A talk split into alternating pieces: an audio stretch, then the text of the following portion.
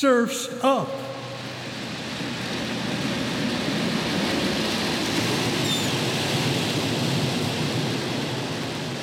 Welcome to Rock and Roll Flashback. I'm Bill Price, and we'll be looking back at some of rock and roll's greatest artists, songs, and stories. Today, on this edition of Surfs Up, I'll be focusing on the career of Dick Dale, the king of the surf guitar. Richard Anthony Monsour was born in 1937 in Boston, Massachusetts. In his early childhood, he showed an aptitude for music, often playing traditional music from his Lebanese heritage. Then in 1954, the family made the move to Los Angeles, California. In 1955, he performed in country and western rockabilly bars, where he met a guy by the name of Texas Tiny, who assigned him the name Dick Dale, thinking it was a good name for a country singer. However, Dick really had a desire to play guitar. Being left handed, he had to play the instrument upside down.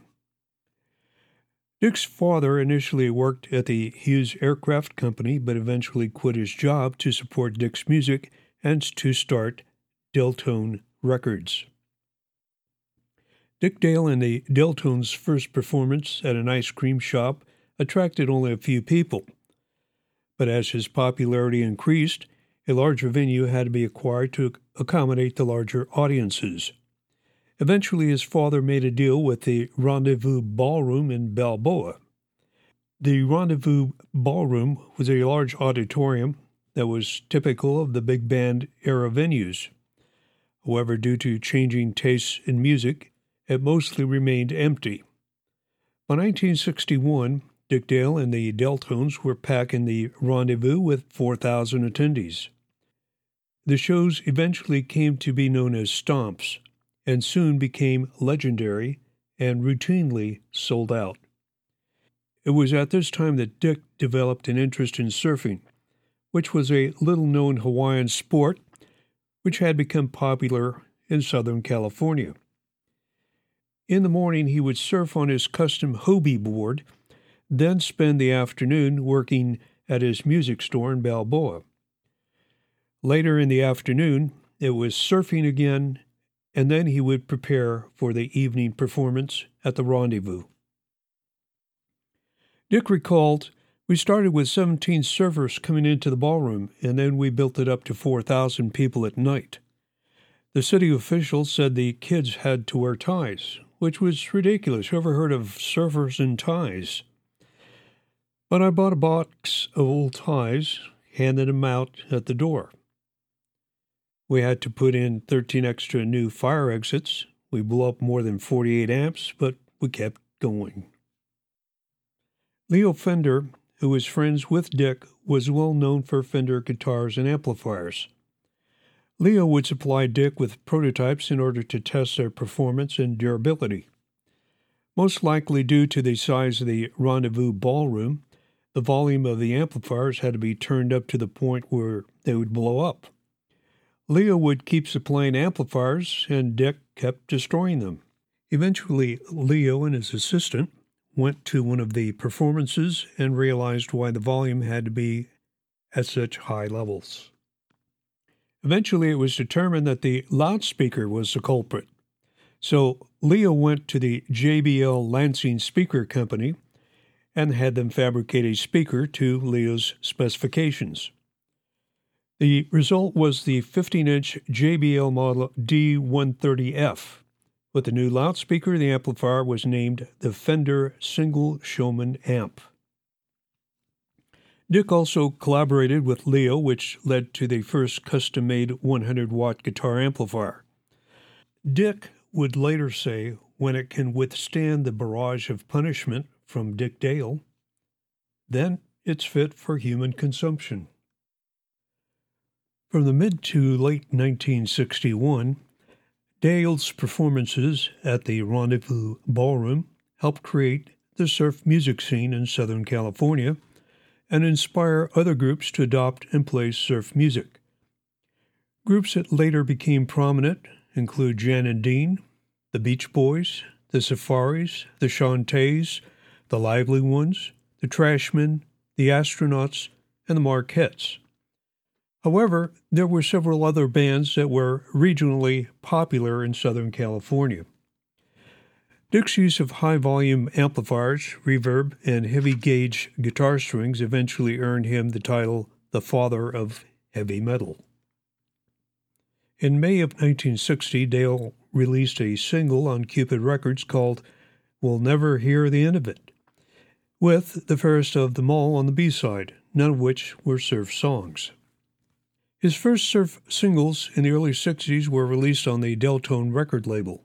Eventually, he signed with Capitol Records in 1961. In September of that year, Let's Go Trippin' was released, which is considered one of the first surf songs.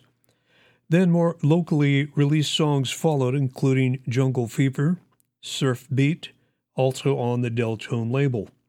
In 1962, he recorded his first album, Surfer's Choice. It was picked up by Capitol Records and distributed nationally. Misirlou, which was a surf rock version of a folk song, eventually became Dale's signature release. Other songs that followed included The Victor, Peppermint Man, and The Eliminator. Dick appeared on The Ed Sullivan Show and in films where he played his hit single Misirlou. He later stated, I still remember the first night we played Misirlou. I changed the tempo and just started cranking up on that mother, and it was eerie. The people came rising up off the floor and they were chanting and stomping. I guess that was the beginning of the Surfer's Stomp. His second album was named after his performing nickname, King of the Surf Guitar. King of the Surf Guitar was a song whose lyrics mention various cities in Southern California where Dale and the Deltones performed during the peak of their popularity. One of the cities mentioned in the lyrics is my hometown of San Bernardino. In 1963, they performed Secret Surfing Spot in the movie Beach Party starring Frankie Avalon and Annette Funicello. In the 1964 film Muscle Beach Party, the group performed My First Love, Runnin' Wild, and Muscle Beach. In 1987, Dick appeared in the movie Back to the Beach, playing surf music and performing Pipeline with Stevie Ray Vaughan, which earned him a Grammy nomination in the Best Rock Instrumental Performance category. In the years following the peak of the surf popularity, Dick didn't perform much. However, due to many health issues, he was forced to tour in order to help cover the costs for medical treatment. The use of his recording of Misirlou in the film Pulp Fiction led to his return in the 1990s, which led to four albums and world tours. Beginning in June 2009, Dale began a West Coast tour starting from Southern California to British Columbia, Canada, with about 20 concert dates. Jimmy Dale, Dick's son, also played drums, opened for him. In his later years, Dick was recognized for his music contributions. In Rolling Stone magazine's 100 Greatest Guitarists of All Time, Dick was ranked 31st in 2003 and 74th in 2011. I met Dick at one of his performances in 2002 at the Birchmere in Northern Virginia. He was still using the famous Fender Showman amp. In 1999, Dick was inducted into the Hollywood Rock Walk of Fame. In 2009, he was inducted into the Musicians Hall of Fame and Museum in Nashville, Tennessee. In the surf culture category, Dale was also a 2011 inductee into the Surfing Walk of Fame in Huntington Beach, California. On March 16, 2019, Dick passed away at the age of 81. This has been Rock and Roll Flashback, a look back at the career of Dick Dale, the king of the surf guitar. I'm Bill Price, and until next time, rock on, rock on.